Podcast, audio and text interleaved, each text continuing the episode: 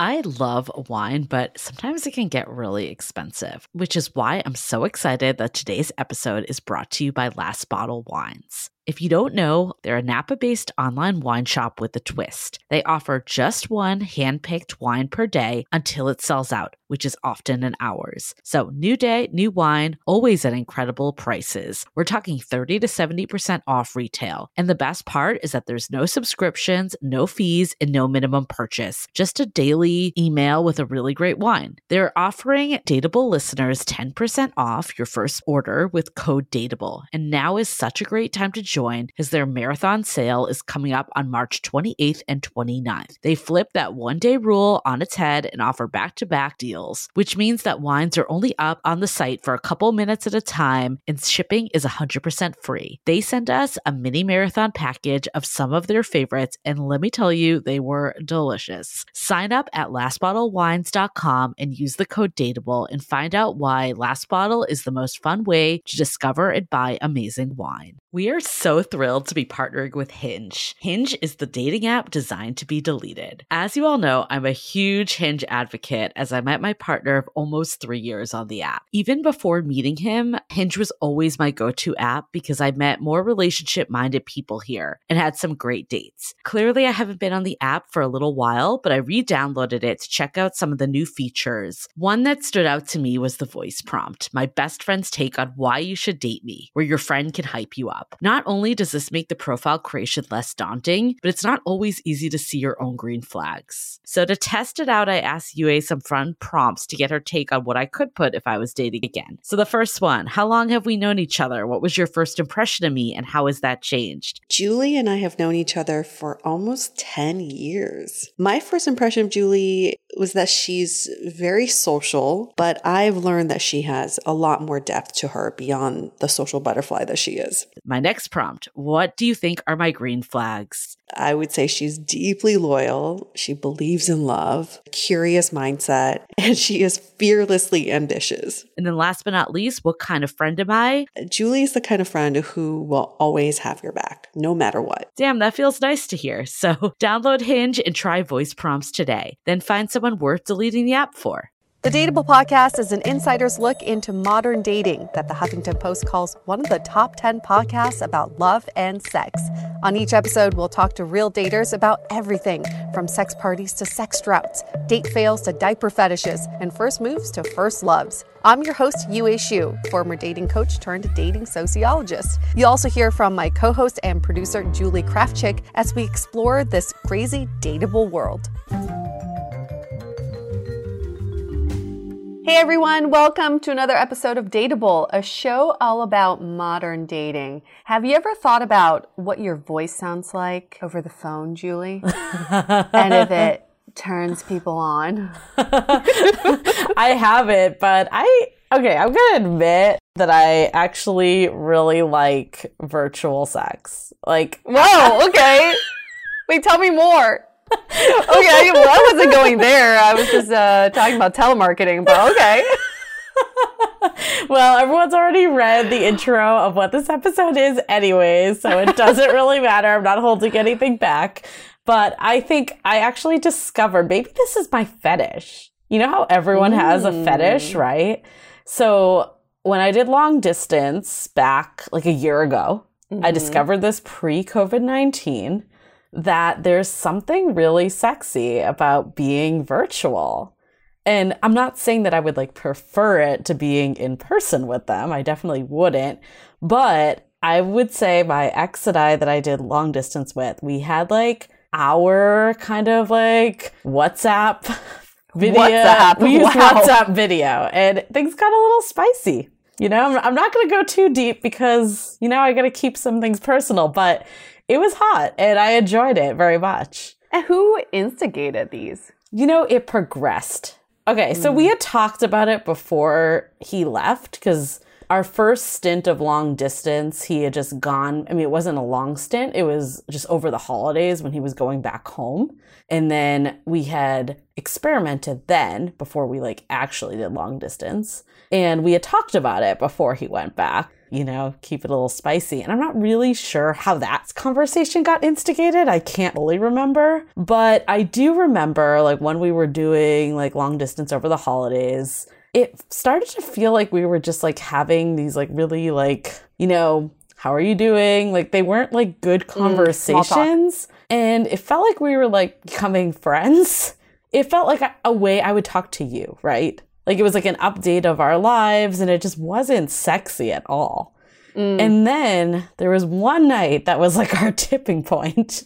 And I think he was like out at the bar beforehand. So he was probably like a little saucy there too. Uh-huh. Yep and he started to remind me of sexual encounter we had. Ah, so that's it was, how it started. Yeah, so we started to like replay that through text, oh. and then it started like getting a little hot and heavy. And then I remember, I think I was the one that was like, "I want to hear your voice." So then it like went into phone and video. Oh, do you think though? Because see, what I'm gathering is how this all started was reminiscing about yes. a hot moment. Yes. Do you think people can do vir- hot virtual sex without ever having had sex with each other before? So, my personal opinion is it's a lot harder. Like, I think mm. you can have like sexting with someone that you've never met. I think that might be a little easier, even though sometimes that can even feel uncomfortable. But I think like actually like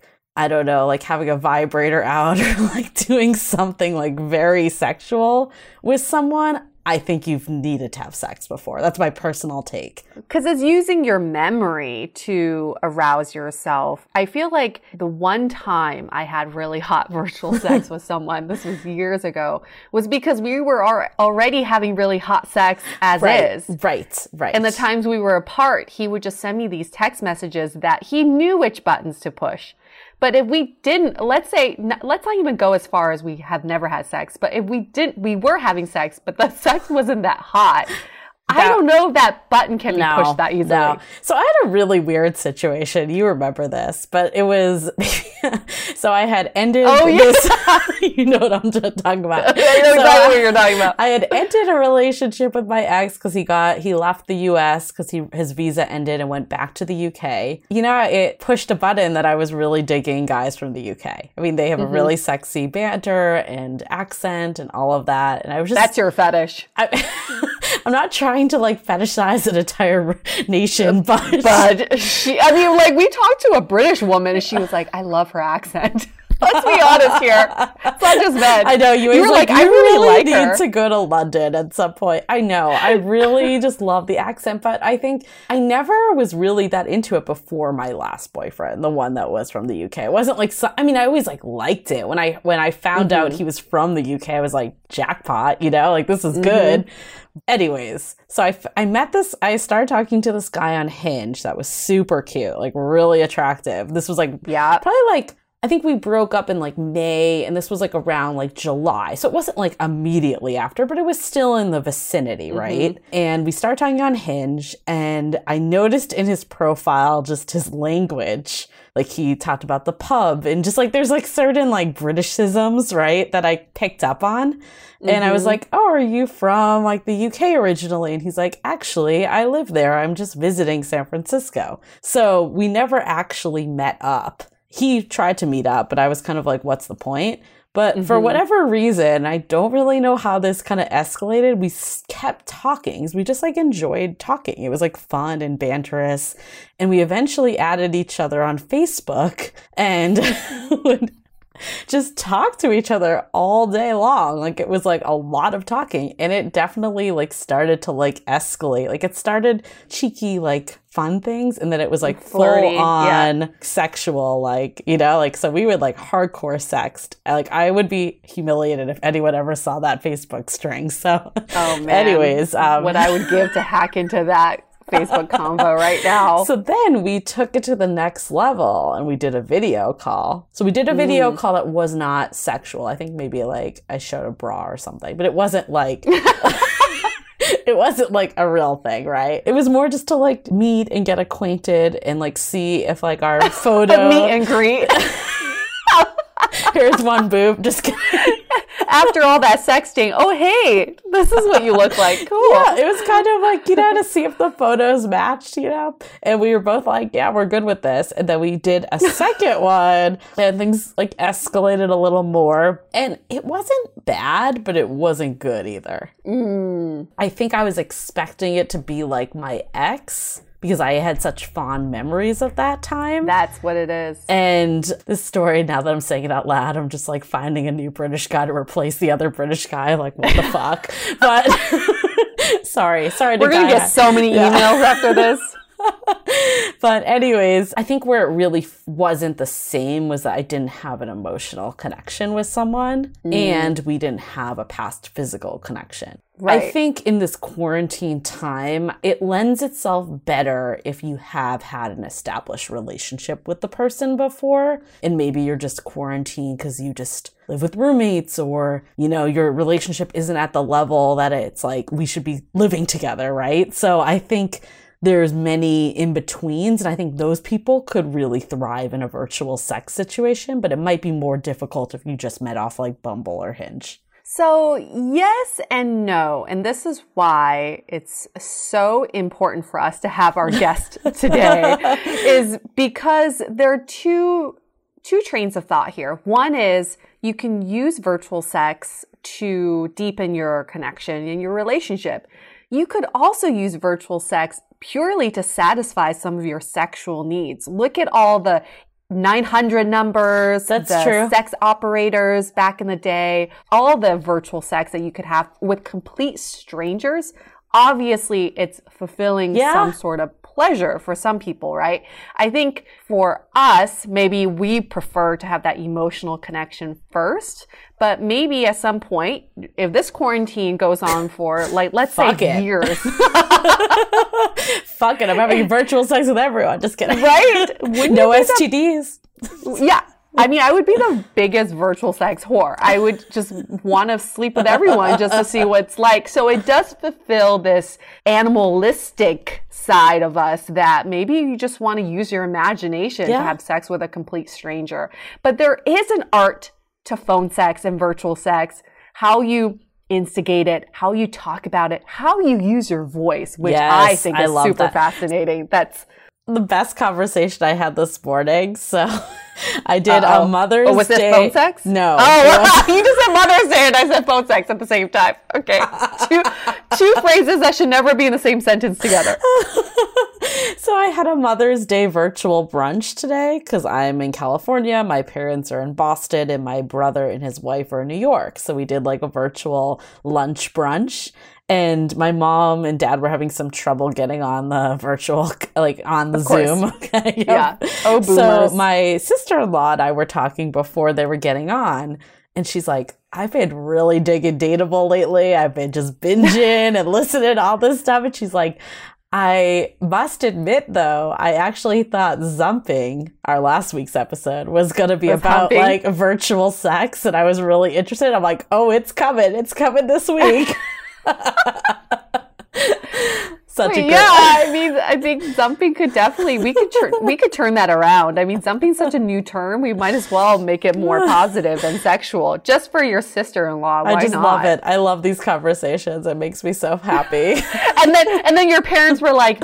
Uh, we've been on this whole time, actually. Just didn't have our video on. Like, damn it. And your mom's like, actually, I was really interested in that as well. Taking up Mother's Day brunch to a whole new level. But that is what this this episode is about. It's about virtual sex and how to be good at it. And it's Yeah. not just about like how to get off, but how to really like cater to your partner that you're having virtual sex with and how to use your voice Right. to instigate these feelings and to progress in that sexual adventure you're going to half over Zoom. So I was telling a mutual friend of ours um, last night. We were talking through text, and I was telling her about just like actually Louise. She's the one that introduced us to Misha, who's our guest uh-huh. today. And she was like, we were talking, and I'm like, you know what? Like, I think my secret fetish is I really just like virtual sex. virtual sex. There's something about like being through the screen, but you're like engaging with them, but you're not mm. there. Like, it's, there's something hot about it. And she's like, how do you get good at it? And I was like, I have no idea. She's like, "How did you learn how to do it?" And I'm like, "I did it." Like, just... it was a Udemy course. Yeah. They had a sale for nine ninety nine, five weeks. yep, I enrolled. No, it's kind of like I think what I love about this episode too is that Misha really like breaks it down and it's not like an all or nothing. Like I think you think of phone sex or video sex or whatever that you're just like, you know, going from like 0 to 180 immediately and he really shows that it does not have to be like that and there's like a lot of ways that you can ease in with reenacting physical touch. Like that could mm-hmm. even just be like holding someone or holding hands or I'm kissing you. Like it doesn't need to be like I'm fucking you, right? So And it's another form of communication of how you show your partner that you care about them and how you're thinking about them. This is kind of a funny story. I just thought of it, Julie, is so okay, back to Louise's question of how do you get good at virtual sex. I think if you read erotic novels and mm. stories, it does help because it helps you to develop the language around what virtual sex could sound like. So back in the day when I was like a struggling actor, I oh, had God. a friend tell me, okay, that's not going where you where you think it's going. He was like, "Did you know you can make six figures doing voiceovers for erotic audiobooks?" Oh my god. and, and he's like, "You can do it in the privacy of your own home and it's really fun." And he was doing this. So I'm like, please just show me your ways. So he showed me this audition that they were taking uh, sample voice reels for. And he's like, just read this es- excerpt in your home, record it, and send it over to them. It was such a hot excerpt that I couldn't finish reading it because it made me so horny. It was so well written and I couldn't do the voices even because my voice is cracking. I just couldn't because I it just really transformed me into this scenario, which was like at a massage parlor. It was very, Damn. it was one of those like massage parlors where everyone's hot and naked. And it was just, it was a very good story. Anyway, so from that moment, I, I didn't end up getting the gig because I didn't end up recording this, this audio reel at all but I, I started thinking about what are some ways that I could arouse myself just mm. through words alone. Well, that's first of all, that's why they pay the big bucks because it's not super easy to do, right? no, it's not. There's some skill in there. I think it's interesting though because I like I'm not claiming to be a virtual sex expert in any way. I feel you can, basically are. I can count the number of times on my hand of how many times I've had virtual sex. It's not that many. The one part is that I'm not actually is not something that I am very comfortable with is the talking piece like actual mm. like so i don't think it needs to be kind of all or nothing. Like it was much easier for me when I had a partner that was the one kind of leading that. Oh. And I oh. was more like chiming in on it. I'm not, I would love to learn how to like kind of instigate that a bit more. Continuing education. Yeah. Udemy 201. well, I do want to take a moment here because if you decide to take a break from all your virtual sex, I would like to thank our sponsor for this episode, Best Fiends. I've talked about Best Fiends before because I was searching for the best mobile games to play during this time of social distancing. And this game kept popping up as one of the best. So I downloaded it and I am happily and healthily obsessed with it. the game is, it's free to download and basically takes you through a series of challenging puzzles that are fun, but also engages your brain. And it's great because there are a lot of cute bug characters in the game and they make me smile so much. It's like having little critter friends around me all the time. I'm now on level 83 and I keep progressing. And every month they give you new games to play and new levels, so it never gets old. Engage your brain with fun puzzles and collect tons of cute characters. Trust me, with over 100 million downloads, this five star rated mobile puzzle game is a must play. Download Best Fiends free on the Apple App Store or Google Play. That's friends without the R. Best Fiends. I gotta catch up to you on Best Fiends also. I feel like Yeah, I'm you like do. in a different level, which is not level 80. So should we get into it? Should we hear from Misha, our guest this week, that's talking about virtual sex, phone sex, virtual sex parties? There's just so much going on in this space right now. Yes, before we get into it, we have two requests for you. If you like us, if you want to be our friend, this would help us tremendously. One is, could you please leave us a review in Apple Podcasts? If for us to keep going with the show, for us to attract more sponsors, we need more reviews. That's just how this this business works and that's how we can keep delivering free content to you all. So if you leave us a review, that would help us tremendously. Yes. the other announcement we have is that we're super excited to partner with Frontline Foods. Uh, so, Frontline Foods is a grassroots organization that supports communities during crises such as COVID 19. I think Yue and I both really wanted to get behind a charity, and we were super excited to learn about this one. One of our past guests, actually, Judy from season five, episode 15 in Sickness and Health, is actually part of this organization. So, we felt like it was a great one to partner with, but also just love what they're doing. They're basically providing meals from local restaurants to responders and impacted population. 100% of the money raised goes directly to restaurants across the country. And basically, in return, the restaurants will give food to the people on the front line. So, really great cause. It helps us like support the restaurants, but also the people that need their this extra support in this time. So, basically, if you would like to make a donation, you can go to frontlinefoods.org. That's frontlinefoods.org. So, yeah, we're just excited about it and we wanted to spread the love and share with all of you that also might be looking for some causes to get behind. Really great cause. Cool. So, should we get into it? I guess so. Nobody wants to hear about virtual sex. Just kidding. Yeah, you do. Here we go. Let's do it. Misha, take it away.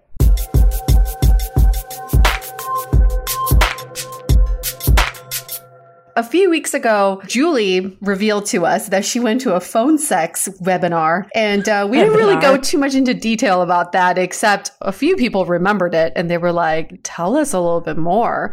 So, guess what? This episode, it's it's getting hot in here because we've got Misha Byrek, who is the man behind the phone sex education, but also just virtual sensuality. And I think one of the major conundrums people face during this time is how to how to get it on. You know, how to like get their physical needs met. And it's a real problem. So Misha's here to educate us. Just a little background about him. He's he lives in San Francisco. He's been here for five years, originally from Berkeley. He's 38 years old, polyamorous and single, and actively going on dates. He's a life coach, sex educator with the mission of evolving the national conversation around men and sexuality. He runs workshops on consent and phone sex, and he's also launching a virtual sensuality events company. Hi, Misha. How are you? I am great. It's such a pleasure to be here. Is it is it weird like doing a Zoom call with only two other girls?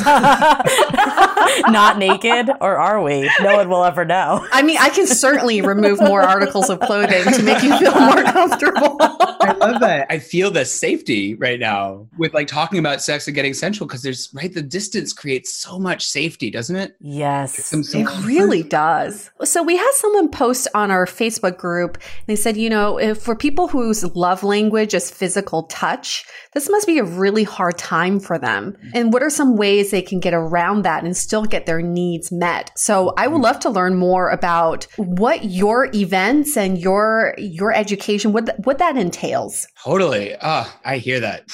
Boy touch touch is so important to me. Literally right, right before covid hit i was literally running running cuddle party workshops for men mm. just because I, I, I believe in touch and i believe in touch's healing powers. And I, I received a very clear message from covid that now is not the time for big cuddle parties or big physical touch. Now is the time to get really really good at all the other forms of sensuality including including self touch but one of the, one of the things i love the most about phone sex is that phone sex is an amazing way of of gaining access to your own body. Mm. Because through phone sex, you're, you're, often, not always, but mostly touching yourself in some way. And it doesn't have to be masturbation. Right.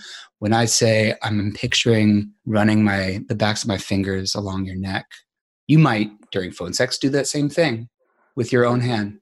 And you might discover your body through your fingers, through what I'm describing this has actually been a, a big thing that people have given me feedback on and uh, after after discovering phone sex sometimes mm-hmm. through my workshops that like i've discovered my own body in a new way like mm-hmm. i'm finding myself touching myself sensually in a new way during phone sex and it's been beautiful I just want to point out that you have the best phone sex voice. You really do. So I was like, is it weird? I'm getting a little turned on right I've now. I've been turned on since the beginning, since Misha started talking. At a loss for words right now. I was like, oh, you have this nice microphone for podcasting. He's like, no, this is for phone sex. Fuck podcasting. This is all about my business, which is phone sex. But this is the thing. So I talked to a few friends about this phone sex idea, and all of them across the board said, Isn't that kind of antiquated? Like, didn't our grandparents have phone sex? Who has phone sex anymore? So, Misha, what's your argument for the benefits uh, and advantages of yeah. phone sex? I, I love this question so much. Okay. and and really with, with phone sex, I really am talking about like old fashioned, whatever, but like I am talking about non video. Mm-hmm, mm-hmm. I'm totally into the possibilities of sensuality through video when you're incorporating both sound and visuals but there's a real beauty in the constraint created by by exclusive phone sex. So a couple of things. First of all, when you're oriented towards a screen, right? So if you're going to do long distance sensuality, say with a partner, and you're doing it through video, which most people do now, you're orienting towards the screen. You have to arrange the screen such that you look good. You're thinking about how you look, mm-hmm. right? And this is the same thing where right? you've been on a FaceTime call with a lover. Like half the time, you're like adjusting your own hair, yeah. right? Because because it doesn't hide the image of yourself. Like you're looking at yourself. Um, Zoom has actually a wonderful feature where you can really not see yourself, which Ooh. is right. You can put the other person full screen and minimize yourself such that, but like in general, even if you aren't orienting towards how you yourself look, which puts you in your head, you're still orienting towards how you, how you look. And then your, your visual, you're limited by whatever the size of the screen is. You're, you're kind of like looking to the screen to source your turn on. You know what? That's such a good point. We've talked about it before too, like on this of like the benefits of just a phone conversation taking sex out of the equation versus video. And there's something about not having multiple senses that you can just hear and that you can really just get in. I love this like uninhibited view with sex that can mm-hmm. come from that of not like having all those oh. just yeah like everything that so, you're worried so, about well and, and I'll, I'll go on like not only does it like free you from those inhibitions, but it allows you just very concretely, right? Before getting into the the more abstract stuff, it allows you very concretely to lie on your own bed, put the phone, usually a cell phone, next to your head on speaker. And now you've got your lover's voice in your ear and you've got both of your hands completely free. Mm. You can even close your eyes. And that's a much more conducive environment to getting into sensuality and getting into mm. fantasy than anything where you have to like orient the screen or prop it up or hold it or like right. your desk where like the desktop it right like like phone sex allows you to actually forget the technology to not mm. orienting towards your device in any meaningful way except that it has to be within the general vicinity of your head for it to work but i've found it amazingly effective just to have it a foot or two away from me on my bed and be in my body it's like i'm being in my body. It's the closest thing i feel to that person being there. They can whisper in your ear. You can whisper in their ear. And and it, it gives rise to the ability to imagine really sweet things. So not just like really like visceral um like intercourse but but things like like i'm holding you right now. Like that's harder to really get there if you're mm-hmm. visually seeing right. You're like i'm holding you. But, but like you're holding a watermelon. context of a really juicy phone sex session it can actually be amazing. In fact in fact, I find that um, I've been starting to do this with my friends, not phone sex with my friends, but using the phone call where I'm on the phone with like a guy friend over in DC, my best friend, where I just did this the other day where I was like, you know, right now I just really want you to close your eyes and picture that we're hugging. Let's hold that thought for a second. We'll get right back to it. This episode is sponsored by Viia. We all know there are things that can help set the mood in the bedroom, but did you know a little THC could also do that? Yes, Viia has developed a unique blend of pleasure enhancing cannabinoids, libido strengthening herbs, and a low dose of THC all into one mind blowing gummy called High Love. This gummy, wow, it will awaken your senses, increase blood flow, and intensify any sexual experience. I've been pleasantly surprised by the High Love gummies because it is just the right amount of THC for me to have a good time without feeling sleepy. And hey, if THC is not your thing, Viia also offers a wide array of other gummies without it. And everything legally ships in 50 states with discreet packaging directly to your door. So if you're over 21, you can get 15% off and a free pack of award winning Dreams THC plus CBN sleep gummies with our exclusive code DATEABLE at viiahemp.com. That's V I I A H E M P.com. Let the gummies work their magic. Head to viiahemp.com and use the code DATEABLE to receive 15% off and one free sample of their Sleepy Dream gummies. That's viiahemp.com and use the code D A T E A B L E at checkout. Take your passion and pleasure to a whole new level with high love from Viia Hemp.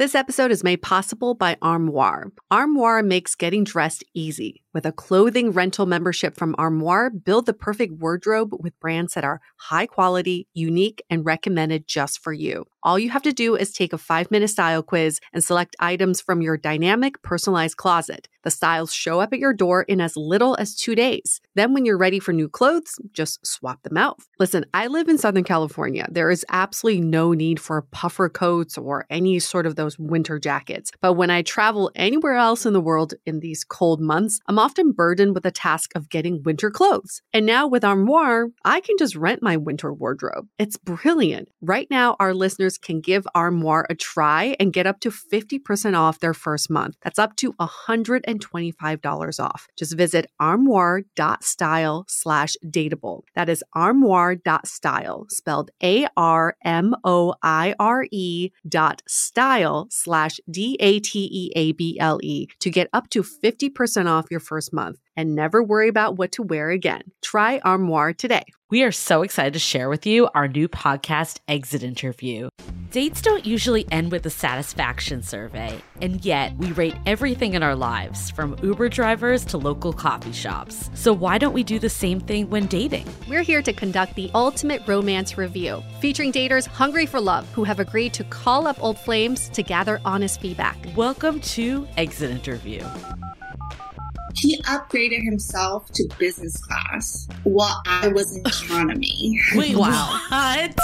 There's feedback that will make you cringe. She could be a little bit hard headed, like not reading the writing on the wall. And feedback that will make you swoon. When she said that she had feelings for you. I had no idea. Really? And maybe you'll learn a thing or two yourself about how you can be a better dater, lover, or partner. Obviously, like knew I was gonna learn something. I didn't expect this. Welcome to Exit Interview. Listen to Exit Interview on the iHeartRadio app, Apple Podcasts, or wherever you get your podcasts. Hmm. It's like sexual meditation. I love that because I feel like we've had people like like to Yue's point of like how do I fulfill this need? And maybe they're not ready to jump into like a virtual sex party right now, but they're wondering like is there a way that I can have some sort of physical need met whether it's like a hug or a kiss or anything like that and I mean definitely would love to hear if you have other ideas, but I think just like visually Totally. thinking about it is definitely a step in that direction. And I do want to get to the virtual sex parties and Oh yeah. but I want to work on some technique with phone sex.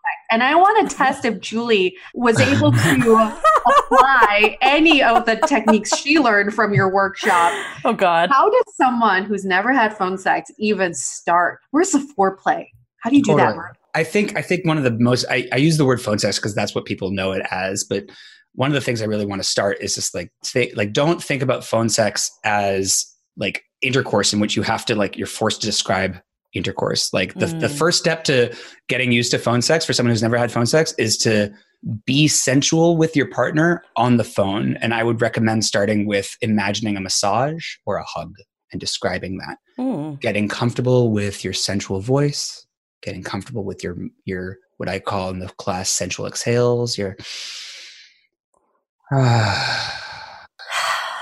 It's a sensual voice.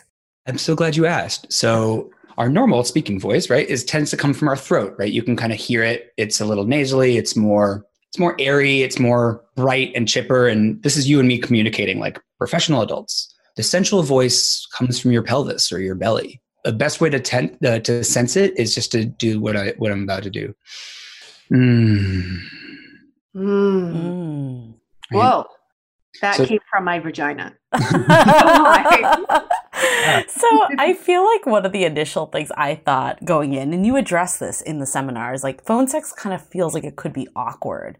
And even just like learning like my sensual voice and all that, it's a little overwhelming. Yeah. I love this idea of like start with a massage. Like are there other ways that you can help people ease in? Oh, totally. I mean, like what one of the things to to think about is is I'd like to just share sensual energy with you rather than like let's have phone sex because again, like the semantics really do put a lot of pressure on people. Mhm. Just just being willing to be with a partner in in what is even even without describing cocks and pussies and everything a very vulnerable place like being anything but like my normal professional self. This is not vulnerable but being in my body and sharing that with you via via sound is really vulnerable because i don't actually have any physical evidence or visual evidence that you're not sitting there with the phone laughing at me right? That's the that's the vulnerability that i actually love about phone sex. And so both people are entering into vulnerability just by saying right now lover i'm just picturing holding you. Like that's a hugely vulnerable thing I love that. That feels so low risk too, which I think is really nice about it. And then you can like keep easing in a bit more. totally Mm, So then, how do you ease in? Let's ease on in. Well, well, well, what do you, what do you what do you mean exactly when you say how do you like like how do you escalate? Yeah, how do you escalate? because, so this is what I think in person, at least you can use your fingers or your hands and you, and you can escalate physically. Mm. But when it's purely verbal, how do I take it from, I picture myself holding you right now to, I want to fuck you. Like how, how does that, how does that even happen? I would say that you're doing a lot of listening to the other partner and attuning to the other partner. One of the lessons from my workshops and something I really believe is that phone sex is sex. Like it, like attunement is the most important thing. Like really mm-hmm. deeply listening to your partner. Presence is the most important thing, right? Attunement and presence. So what's the vibe that's happening? Is it feeling really slow and sensual, or is it feeling like and you can Hmm. usually tell from each other's voices. You can really tell like what level of turn on is starting to happen. So i would say you know you would escalate slowly. You would ju- Right. like, right. just like you might in in in actual sex you would start to like explore each other's bodies. You would start to maybe like and and and tune into each other to see if that's where you each want to go you know? Right. right? So like one thing i get from a lot of men like heterosexual men is saying like you know they'll, they'll jump into Right. right just like in real life they'll jump into like the hardcore fucking because like that's what they think they're supposed to do like Mm. i love if i can just make another argument for phone sex it's such a weird thing to argue for but like argument for phone sex is like ma- male performance is, is is not the same thing and that's actually a huge area of just just that alone like your your you, uh, really juicy phone sex is in no way dependent on the man's erection. Mm, that's a really good point. I think, like to Yue's question, you would never just go from like cuddling to just sex like immediately, like unless that there was that natural progression. Like you said, that things escalate through touch, and I think like you can do that same escalation just through your voice, from I'm cuddling with you to I'm touching your thigh or whatever it might be, like instead of just Totally. full on. And and what I've found actually is, and this is really really juicy, is is for for lovers have an established, and this is actually a perfect skill. I've developed it because I'm poly and have lovers that are long distance and or that don't live with me, but that I have ongoing relationships with, with a really good phone sex relationship established. You know, if she's feeling really really turned on at some point, we might go from like she might call me up in the middle of the day, and it might be we might do pretty hardcore phone phone sex, like phone fucking, within ten minutes. But because we're already like so there, Right. he might like call me up and be like, "Lover, like I'm ready," and like, like, and that won't be like me bringing myself to orgasm necessarily, but it'll be a very sexy scene. I'll leave like energized and turned on and like super like excited and you know like there's all sorts of different ways right so you're the other thing about phone sex is that you're not constrained by the by the physical and, w- and you really kind of are with even even with with uh zoom sex right or or facetime sex you really are constrained by the Mhm. visual like if he's talking about his hard cock and you can see that his cock is soft like that's awkward. Right. That's awkward. Right. And then with phone sex you can also just really go into fantasy right? Yeah. Like I can put myself like in a castle, you know, or I can put myself on a spaceship. I can put myself in a forest or on a beach. I can put you like on the sand, like feeling the waves lapping at your toes. Or on a bed of hot dogs. That's that's where I want to be. Whatever your fantasy is, you eh? whatever's your thing. So here's a question asking for a friend. For, for, for anybody who hasn't tried phone sex, would you advise that they practice alone first or should they just grab their partner and just dive into it?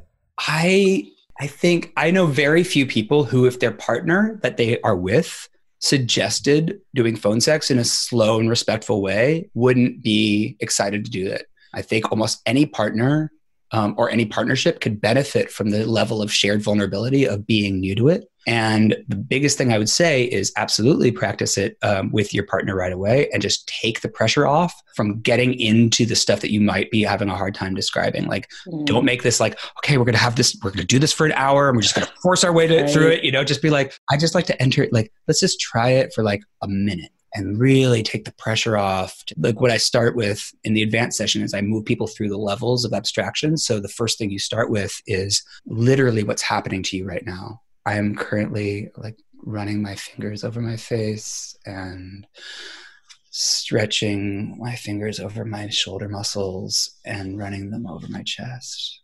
Right? Like that's literally what's happening. Right. So you're describing what you're doing to yourself. Yeah. So that's step that's that's level 1. Got it. Okay. what's happening. Like level two is I'm picturing or I'm imagining or this is what I'm doing to you, Mm. right? And you've you've you've reached some level of abstraction or imagination, Mm. right? I love that. I love starting with yourself because that's so much easier and less awkward to just like put that out there. That's such a juicy part of phone sex. It's like you're right, and everybody thinks phone sex is like, oh lover, are you hard right now? Or oh lover, like are you like show me how wet you are? Like going to this kind of like very intense sexual space. And I was like, no, like phone sex is is all about sensuality. It's all about taking the time to like turn yourself on just with the quality of your voice and like the kind of action that might not turn you on in in bed physically with your partner will really turn you'll be surprised at how much hearing that partner describe that action Yeah. will turn you on. Well, you said something Hmm. super interesting in your um is it called like do you call it workshops, seminars? Like what is kind of your terminology? I, I call it workshop. Okay. In your workshop, I think you mentioned a point that like this is a really good time to explore some like different sexual needs or kinks or like different Mhm. things that could be there because it's a low risk way to do it. Again, I'm not saying that you should like tie yourself up by yourself in your home. That's probably not a good idea, but necessarily recommend that. No. Yeah, Not but you could, you're, like- experience shibari. But could you like say that and say like i'm visualizing myself doing that that's Yeah. a really good way to explore it and see if it's something that like you could even be interested in Totally. And what's so and what's so juicy is like I love that example. Like let's say that in a scene it's getting hot and heavy and I start talking about how I'm tying you up. And and that and you're giving me the indications that that's really working for you, right? So I uh, often say this. This is an important point. Like a big part of phone sex is whoever's listening is giving affirmations and like Mhm. encouragements over the phone. You don't want to be trying to have phone sex with a dead phone line. right There- It's a big. Ter- yeah no, I mean it. Like in Consent, physical right sex, yeah, in physical sex, you can like, I mean, silence is kind of like more accepted. Like, I would never put, impose a normative, but in phone sex, I'd say that unless it's pre-negotiated, most people should interpret like dead silence as something's not right. I mean, an extended silence, like a moment of silence is a beautiful thing to share. But like, I'm talking about like, if I've been talking for two minutes and I haven't heard a moan or a breath or like Right. a exhale or a mm, yes, lover, yes, or anything, like something's wrong. I think Right. you know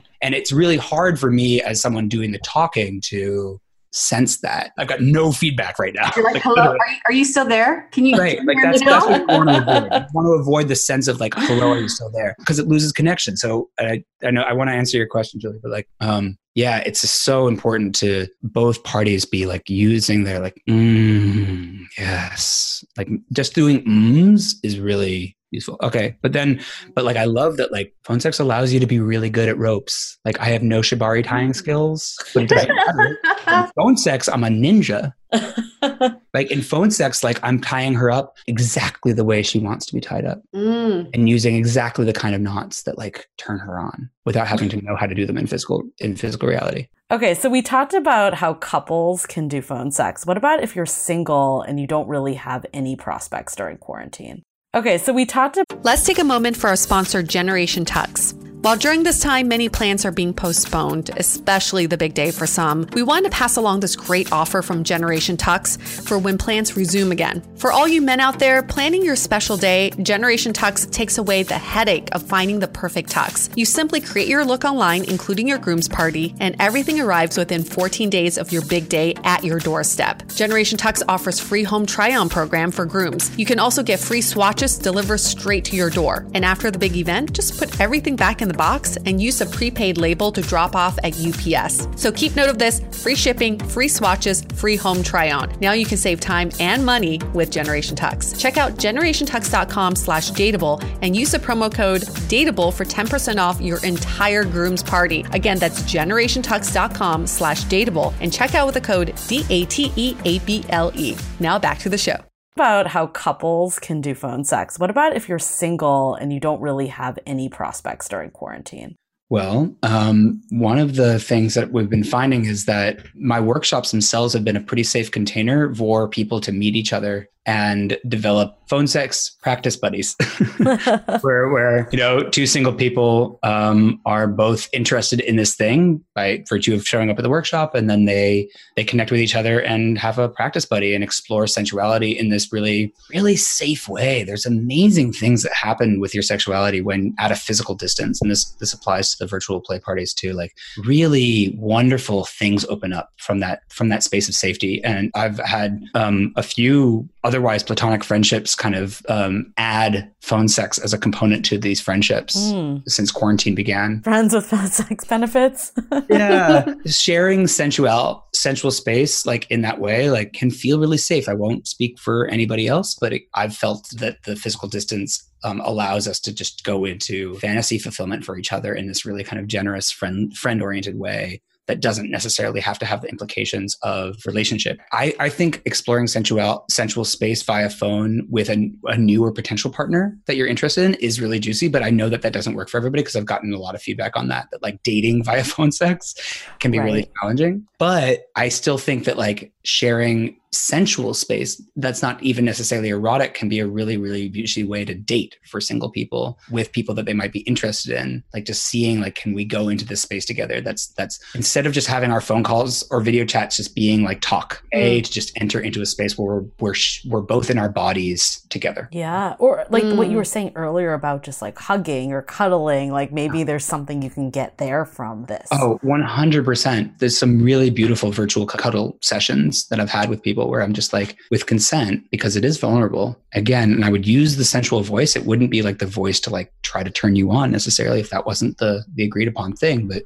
it really is important to go into sensual voice. It's really hard to say, I'm cuddling you right now. know? Wow, that's sexy. Yeah, what- no, right? Like it's really, it puts you right in your head, like that voice. It really, a lot has to do with the voice. And Right. everybody has a sensual voice within them. There's a myth that people don't have this, but Maybe you could even discover it on your own. Like I think like you way you mm-hmm. asked the question earlier, like should you practice on your own before a partner? My mm-hmm. feeling, and again, I think everyone's probably different. My feeling is it's kind of like practicing for a big presentation. Like you don't want to get too in your head, but you also like want to be prepared. So maybe if you have the luxury of having a partner, you don't need to necessarily go as like solo on it. But if you don't, maybe it's just an opportunity to get in touch with your own sexual side. I also find just moaning by myself is really comforting. Mm-hmm. It just feels good to just make these pleasurable sounds Yeah. because when I do end up making them with a partner, one, it feels a Mm-hmm. lot more natural. And two, I feel really in tune with my body when I make these sounds. Yeah. So that's always a good way to practice. But Misha, for you, when you do these workshops, I'm guessing it's strangers who come and take the workshop. And then do they then go on and practice with each other? Totally. Um, either with each other, I do an advanced workshop that I offer them practice sessions within, and I have a way of doing that that's really safe, which is that I pair them up in one on ones and I offer them specific types of prompts.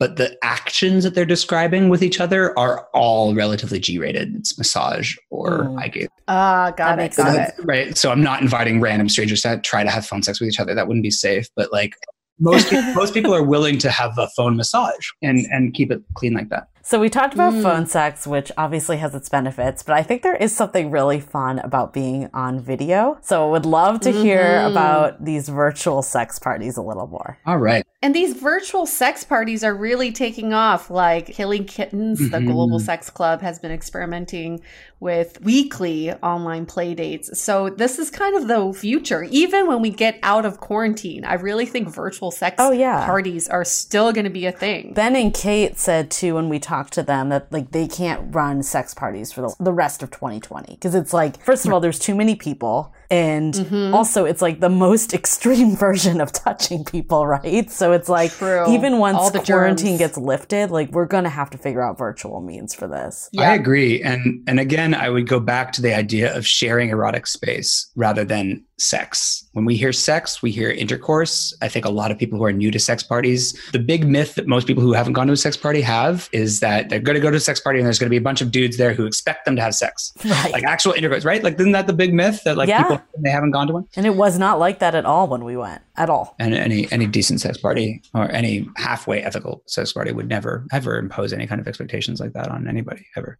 What we're finding is the the legal liability and potential danger of full on nudity at, in the virtual space is pretty big. It, there's a lot of safeguards that we're putting in place that we're starting to put in place um, Mm. in kind of a startup kind of organization. We're calling it Vor Love right now. Wait, is it like leaking video? Is that the legal part that you're Oh, I mean, like we could we could geek out on this, but like, I mean, there are people for whom, like, because of professional reputation, um, their families could kick Mm. them out. Like being recorded in Mm. a place, they could be fired because got of? Causes, any kind of record, record of them in, a, in it, what you what you'd call a com- compromising situation. There's also would be would be kind of a non-starter. So the level of trust that they have to have go Mhm. there is just monumental. Um, starting a new organization, that level of trust just hasn't been built yet between all the different people. So uh, that, that's that's one of the things. We're also finding that there's plenty of people who just don't care about that. There's all there's also plenty of people who are happy to get pretty pretty wild on screen and are finding, frankly, a newfound a newfound sense of just like I don't care. Like I'm gonna I'm exhibitionistic. I'm gonna discover that part of myself. I'm safe here. Mm. Like I don't care. Like if you want to like put my grainy video on the internet, like no one wants that. But like also some people are just like kind of willing to take the risk. And we're creating Yeah. and this I really want to emphasize, we're creating really safe containers to do that. We started Mm. off like in the midst of like the COVID epidemic of just like, oh my God, like what is going on? Let's just try to like, let's do some experiments. We did some experiments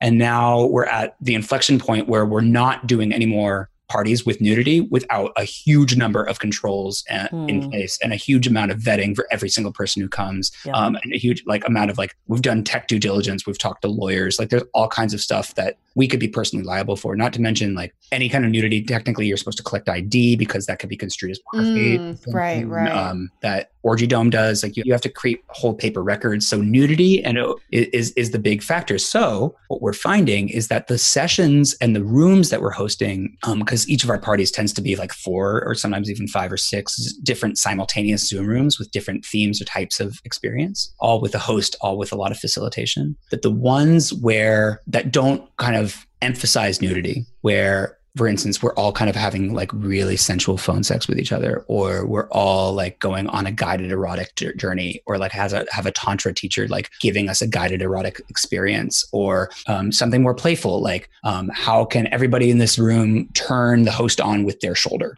right? and just, like have like a you know a bunch of people just like trying to be sexy with their shoulder and make it like lighthearted, or watching erotic uh, films together and all Mm. like we might be touching ourselves but we're doing it off camera like that is Mm. that's legit that, that we don't you know and that can be a lot more safe or everybody's in sexy lingerie but no one's technically naked and we're doing lots of strip teases or dances Mm. burlesque or reading erotica to each other like there's so much that the safety of the screen creates space for that might not make sense to pay $50 and get yourself all dolled up and go to a party for. What is a guided erotic journey?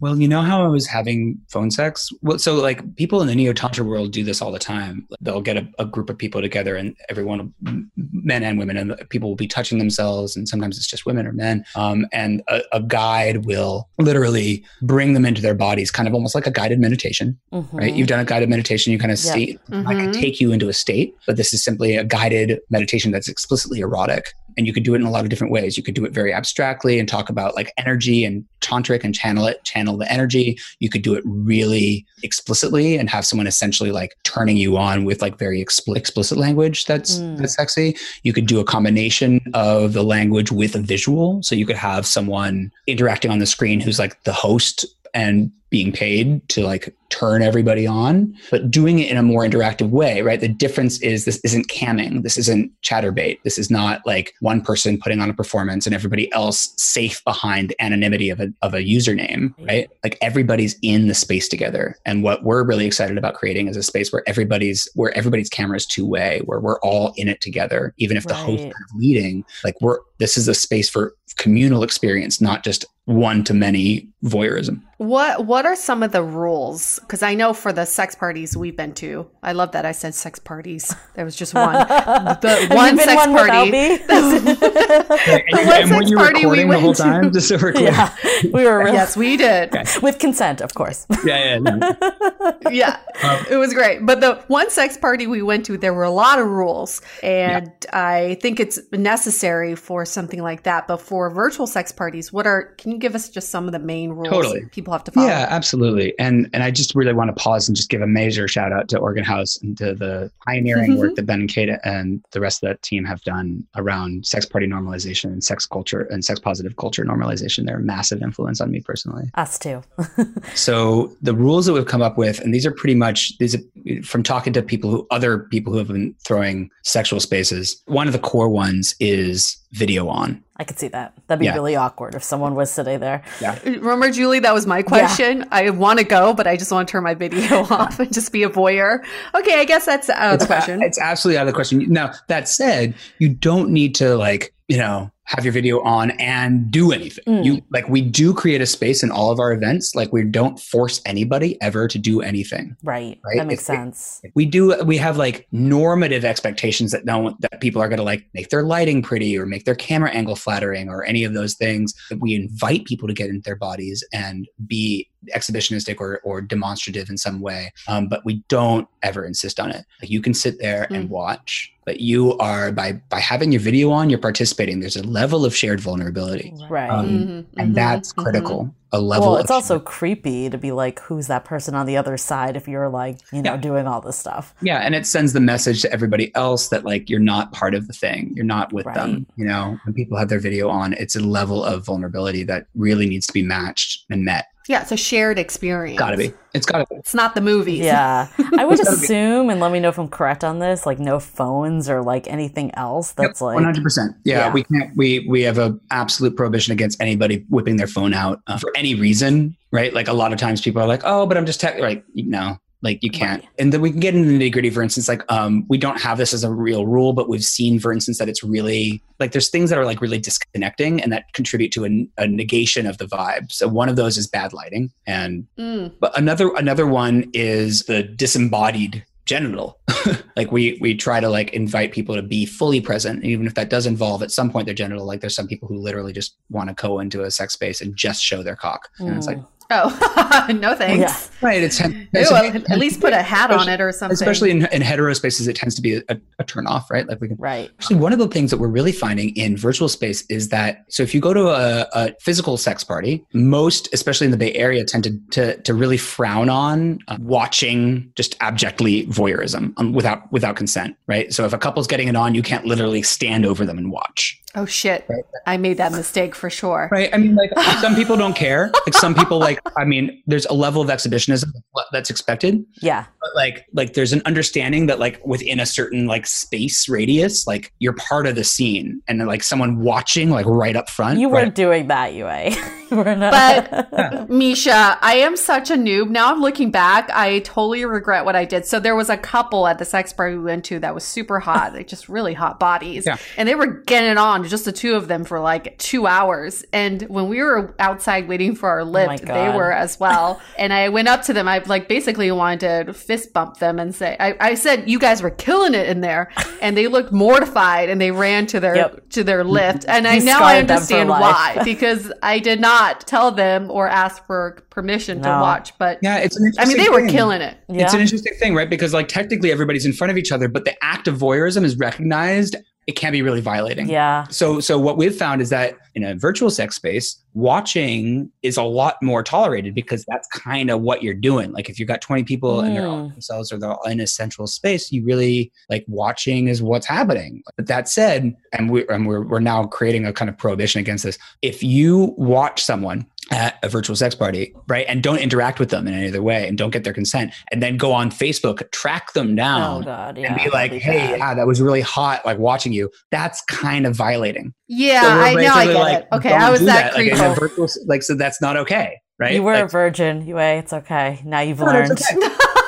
and, and, and like, yeah, no one goes to sex parties without having made mistakes. Like, I really want to normalize that for you, Yue. Like, thank, thank you for sharing the vulnerability of having made a mistake. and that's part of the culture. It's like what, what people learn. Like, we're, Right. we're all coming out of patriarchy through these parties, at least. So, Misha, at the physical one we went to, there were like different rooms of stuff happening, right? Like there was the room where people were getting whipped. There was like the room where the full on orgy was happening. You kind of described like some of the rooms, but is that level? I know like you also mentioned that you are taking like precautions now, but like when you first started off, were there like full on orgies happening? Were there couples like going at it, people like masturbating solo? Like what are some of those rooms? Totally. And what what we found was that like in general, like we'd we'd create like a kind of a lounge area where people like a lounge room that was like chill, not sexy, no nudity, no no sex, no couples like with a camera just like having sex, where people were talking and maybe having a little background music. We'd also create like a dance room where people could like just get into their bodies.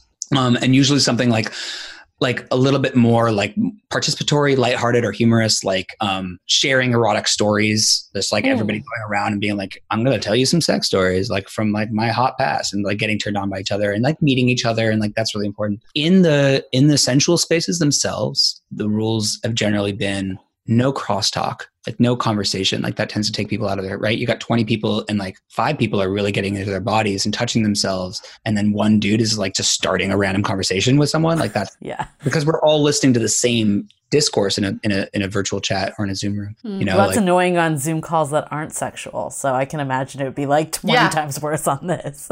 so so we we insist on um, like the only sounds that are welcome are like your deep sensual erotic voice and complimenting and affirming each other and only doing that in a really deep and sensual erotic way. Or moans groans sensual exhales mms and then some very very sexy music and that's the soundscape. And then visually yeah Mm. like we i mean we've had people doing all kinds of crazy stuff. Like we've had people really getting fully into their bodies um, and getting explicitly sexual and couples having sex in front of the camera and people masturbating and and then all sorts of like really juicy other things you know like people really being sexy with their sex toys or Yeah, use props. Is it mostly couples or mostly singles or kind of like a mix of both? Oh, it's a it's a mix, you know. Um, I'd say it's mostly singles, and Mm. then and yeah, the way uh, it's interesting. Like if you're a couple hooking up or a threesome hooking up on screen, we've noticed that there's like a different level of involvement. If you're just kind of like if your energy is towards each other, right? So like the Mm. difference. If you're looking at a screen, think of the difference between like watching from a single camera angle,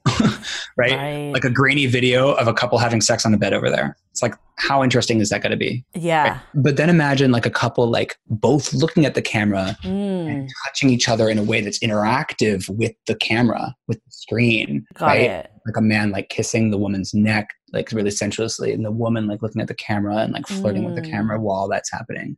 It's a whole range of ways that couples can like participate or not, right? Or they Yeah. can just be like, yeah, we're sexy, just like watch us. Well, I guess that makes sense too, because also, like, I know, like, when we talked to Ben and Kate, they said a lot of people in the poly community, even though they had partners, they weren't necessarily quarantined with them right now. Like, if they had roommates or they had multiple partners, like, so even people that are in, per se, like partnerships might be solo current day. So that Right. makes a lot of sense. And I mean, I'd say that like, uh, especially the early days, like me and my and uh, Ethan Kentel Voorhees, who's um, been organizing these things with me, and we're expanding the team now. But like, um, because it was our our networks and our friends, like it was a lot of poly people and people who were really experienced with with play parties in general. Like that's now changing and shifting. One of the things that's really juicy about these parties is like Esther Perel talks about this in the State of Affairs, like that how important it is for even monogamous people, especially monogamous people, to define what monogamy means. Like, what's your definition of monogamy? Mhm. is going to a virtual sex party within our bounds or not? Right. Like, is it okay for you to masturbate to porn? Is it okay for you to touch yourself even without me at all? Like, Mhm. define your monogamy. Mhm. Like, I, I refuse to accept that like monogamy, pe- monogamous people don't have the space for this. In fact, I think Right. there's plenty of monogamous people, um, both coupled and single, for whom a, a virtual sensuality event would be a really juicy. Um, oh, yeah. I there. wanted to go last weekend, but I didn't see the, the way to get in.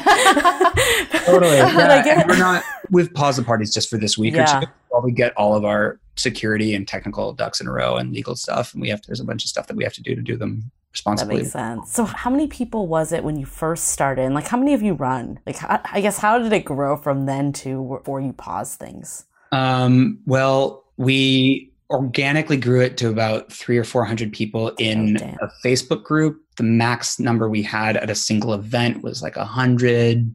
Um, That's a lot of Zoom pages to scroll through. yeah, but not everybody was in the same page room at the same time. Like Oh, Right. got it. I've been facilitating most of the sensuality spaces that we've run. The largest one that was like explicitly pretty sexual was like 40 people. Mm. But then we've had parties that are as, as small as like 25 people. And I've seen parties I can't like talk about in detail that weren't mine that were like larger. I, I think it does get a little discombobulating in those spaces with more than more than 20 25 people the way that at least that i've been facilitating these is like to a certain degree we're all kind of in the same experience it's almost like we're all making love with each other you know Mhm. It's like an orgy. yeah and like i mean it's interesting right because like everybody's in their own space like you're 100% physically safe right, Right. Like, you're touching yourself like there's we don't know you've got a screen name you're just a face or a Right. body right but like we're all sharing in the same erotic energy in a way that i find that in physical sex parties you're really not like you're limited by the people that you're physically touching i love going to sex parties and like dancing amongst all the writhing bodies like i get a lot of energy from right. All those people like and there are there is like a huge a palpable energy coming off a lot of people like sharing love so freely and i think that's what we're all tapping into with these in these virtual spaces is the ability to share collective erotic energy in a really safe way Really goes way beyond sex. yeah the whole word idea Yeah. the word sex is really is really limiting right Yeah. it's ultimately I guess my last question for you is okay, so we feel like maybe through 2020, physical sex parties still might not be a thing. What about afterwards? Let's say, and okay, of course, we don't know, we, we can't predict the time, but let's say in a perfect world, we have a vaccination, we're allowed to be in big groups. Do Absolutely. you see a need for this virtual space still? I absolutely do.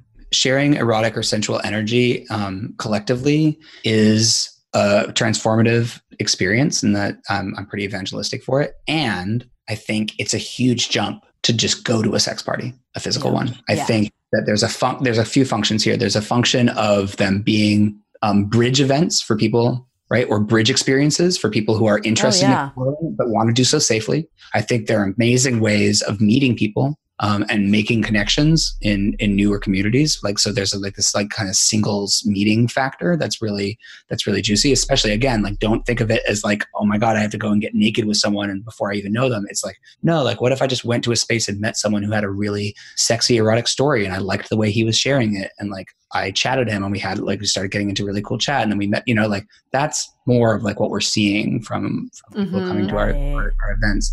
Like this is a very safe and potentially, if you want it to be, safely anonymous way of having authentic virtual connections, uh, you know, online. Mhm. different from Pornhub or Chaturbate or any of the current options, which are all about like, frankly, getting off, right? Right. much less about meeting in an authentic way, in a shared vulnerability way. Yeah, and those are passive too. Right. So yeah, I mean, I think that like actually plays to my biggest takeaway of this whole thing is that like I obviously understand there are some parts that still need to get ironed out in terms of virtual safety, but the side that is very safe feeling is that you are by yourself. Like you can explore, whether that's like that you would never have gone to a sex party on your own.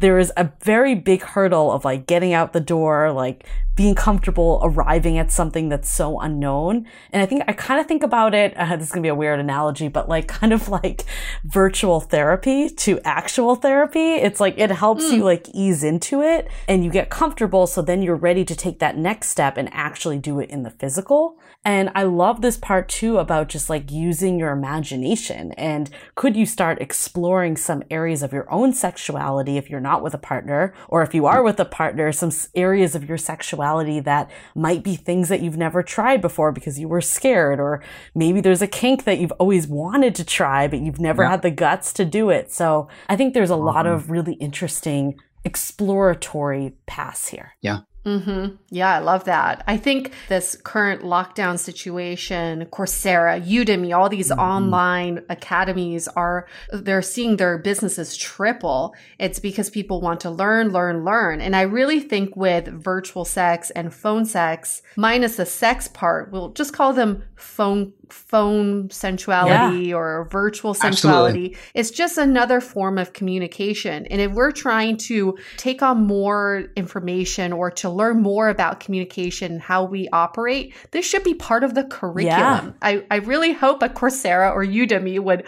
offer these courses too, because it is continuing education. I also love, Misha, that you call your partners lovers. Uh, yeah. To me, it's, I haven't thought about calling a partner a lover in so long. I say lover to my friends as a joke, Mhm. but there's something really sweet about that term. It reminds me of like if you're at war and then you're and you're calling up your lover, Yeah. lover, I miss romantic. you. Yeah.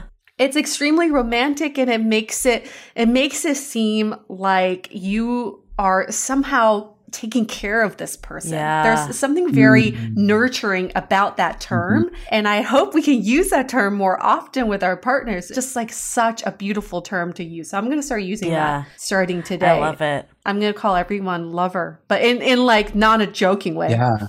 The other thing that has been interesting is through coronavirus, there's obviously been a lot of doom and gloom. A lot has been taken away from us, including mm-hmm. being sexual with partners and all of that. At the end of the day, I was like reading one of the articles about just like this whole virtual sex party industry booming. And like sex is something that makes us happy. And while we're at home, we're still doing our part by staying home. Like, can we cue into all of these things that make us feel like um, as much as alive as we possibly can during this time? Oh, I love Mhm. the way you said Mhm. that. Any other closing remarks that you have, Misha? I, I I feel like you just summed it up so perfectly. Can I plug? Is that weird? yeah, please do. Keep plugging. Um, so I'm running these uh, virtual or the phone sex workshops are being run regularly. You can find them at my website, evolve.men. So that's evolve.men. Um, and then we are experimenting um, in For Love. Like we have application processes to get in, of course, and like all that's happening. We're not just randomly throwing parties for strangers, but we really encourage people to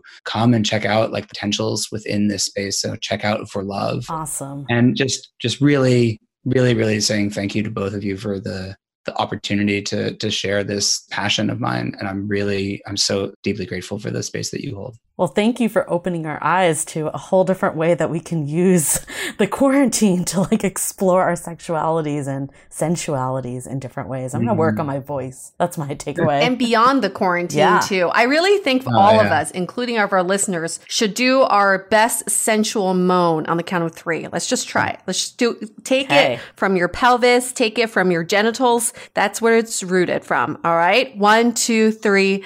Ah. Mm. Ah. Oh, that was beautiful. That's a beautiful way to wrap it up. And you should always wrap it up to practice safe sex. Even That's six virtually. feet apart. Even virtually. Well, thank you again, Misha, for sharing your knowledge with us. And if you, our listeners at home, have tried phone sex or a virtual play event of any sort, we want to hear about your experience and what that was like. Okay, we're going to wrap this up. Stay dateable. Stay dateable. Damn, I just came. The Dateable Podcast is part of the Frolic Podcast Network. Find more podcasts you'll love at frolic.media slash podcasts. Want to continue the conversation? First, follow us on Instagram, Facebook, and Twitter with the handle at Dateable Podcast. Tag us in any post with the hashtag StayDateable, and trust us, we look at all those posts. Then head over to our website, dateablepodcast.com. There you'll find all the episodes as well as articles, videos, and our coaching service with vetted industry experts. You can also find our premium Y series where we dissect, analyze, and offer solutions to some of the most common dating conundrums. We're also downloadable for free on Spotify, Apple Podcasts, Google Play, Overcast, Stitcher Radio, and other podcast platforms. Your feedback is valuable to us, so don't forget to leave us a review. And most importantly, remember to stay dateable.